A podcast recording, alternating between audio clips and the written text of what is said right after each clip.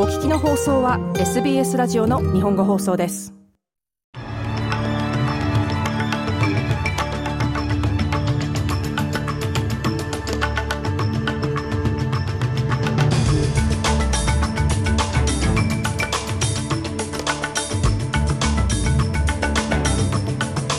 1月11日水曜日午後のニュースをシドニーから大場意味がお届けします。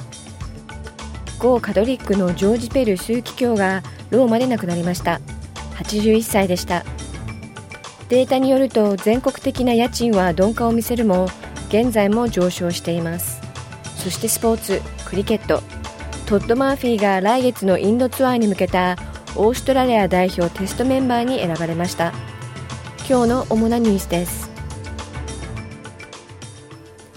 ではニュースを始めます。オーストラリアのカトリック枢機卿ジョージ・ペル氏が亡くなりました。81歳でした。物議を醸した聖職者は1996年からメルボルンの大司教を務めた後、2001年にシドニーの大司教に就任し、2014年までその地位を維持しました。ペル大司教は2018年、10代の聖歌隊員2人に対して性的虐待を加えたとして有罪判決を受けていましたが、常に無実を主張。2020年に高裁の満場一致の判決で有罪判決が取り消されていました。その後のロイヤルコミッションでは、ペル氏が聖職者の児童虐待を認識しながらも、その問題に対処しなかったと判断されました。ペル枢機卿は10日、バチカン市で死去しました。カトリック教会内の虐待の生存者を代表する団体は、ジョージ・ペルの死を悼むことができないのは、彼が虐待を止めるためにもっと努力するべきだったからだと述べました。児童虐待に対する2017年のロイヤルコミッションは最終報告で、ジョージ・ペルは枢機卿として子供たちが虐待を受けていることを知るべきだったし、知っていただろうと指摘しました。ドン・マクリー氏は、神父に虐待された生存者ネットワークという団体のオーストラリア支部のコーディネーターです。マクリーシュ氏は多くの虐待の生存者が教会の交換としてジョージ・ペルはもっと多くの介入をするべきだったと感じていると述べました。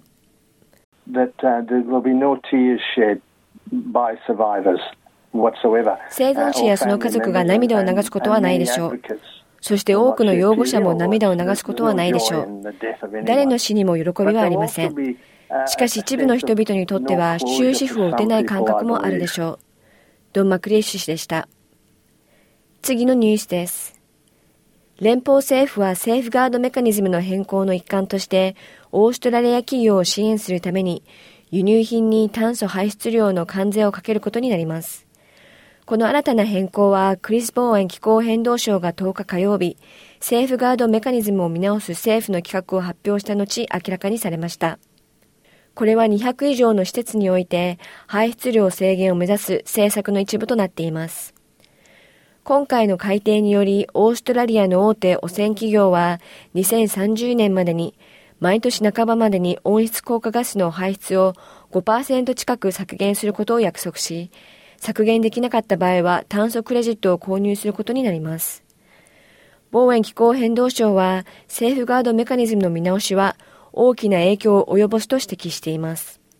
This is a very ambitious package that we announced yesterday. 昨日発表したものは非常に野心的なパッケージです。毎年5%、4.9%の減少というのは野心的な前進です。現在から2030年までに2億500万トンの炭素排出を大気から取り除くことになります。これはオーストラリアの全自動車から排出される量の3分の2に相当し、大変なことです。防衛気候変動省でした。この計画は2030年までに排出量を43%減少し、2050年までに賞味ゼロにするというオーストラリアの目標に不可欠なものと考えられています。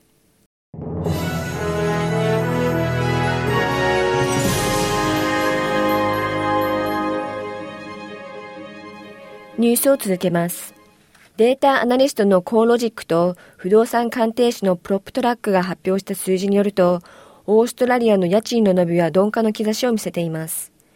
CoreLogic によると昨年は過去最低となる空室率によって年間10%以上家賃が上昇しましたが、12月期の家賃データは上昇ペースが2%に鈍化しているとしました。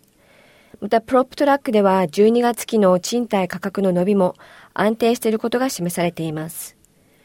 PropTrack 社のキャメロン・カッシャー経済調査ディレクターは、人々がより安い選択肢に目を向けたために、家賃の上昇が鈍化している可能性があるとコメントしています。私たちが見ているのは最も高価な賃貸住宅、特に一戸建てからのシフトであり、ユニット型市場の強化が見られるため、家賃全体を見るとそののみが鈍化しています。しかし実際にはより安いものを探している人たちがいるのです。シドニーやメルボルンなどでは四半期ごとにかなり強い家賃の伸びが記録されています。キャメロン・カッシャー経済調査ディレクターでした。次のニュースです。メルボルンで後部座席で寝ている幼女を乗せたまま車両を盗んだ男2人が起訴されました。この車は8日日曜日の午後、ビーチサイドのチェルシーでエンジンをかけたまま停車していた際、盗難に遭いました。運転手の父親は車から30メートルほどの場所で自身と息子にアイスクリームを購入していました。警察は男らが車に乗り込み、走り去ったとみています。車はその後350メートルほど走ったところで止まり、子供は道端に置き去りにされましたが無事でした。起訴された2人は身柄を拘束されました。最後にスポーツ、クリケットの話題で、トッド・マーフィーが来月行われるインドツアーに向けて4人のスピナーの一人としてオーストラリアのテスト代表メンバーに選ばれました。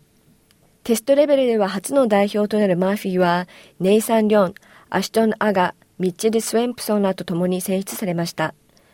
また、マーシュー連勝とピーター・ハンツコムは、マーカス・ハリスが抜けたことにより、2004年以来初となるインドでのシリーズに招集されました。一方、指に怪我をしているスタークは、2月9日にナーグプルで行われる第1回テストを欠場しますが、その後チームに合流する予定です。以上、1月11日午後のニュースでした。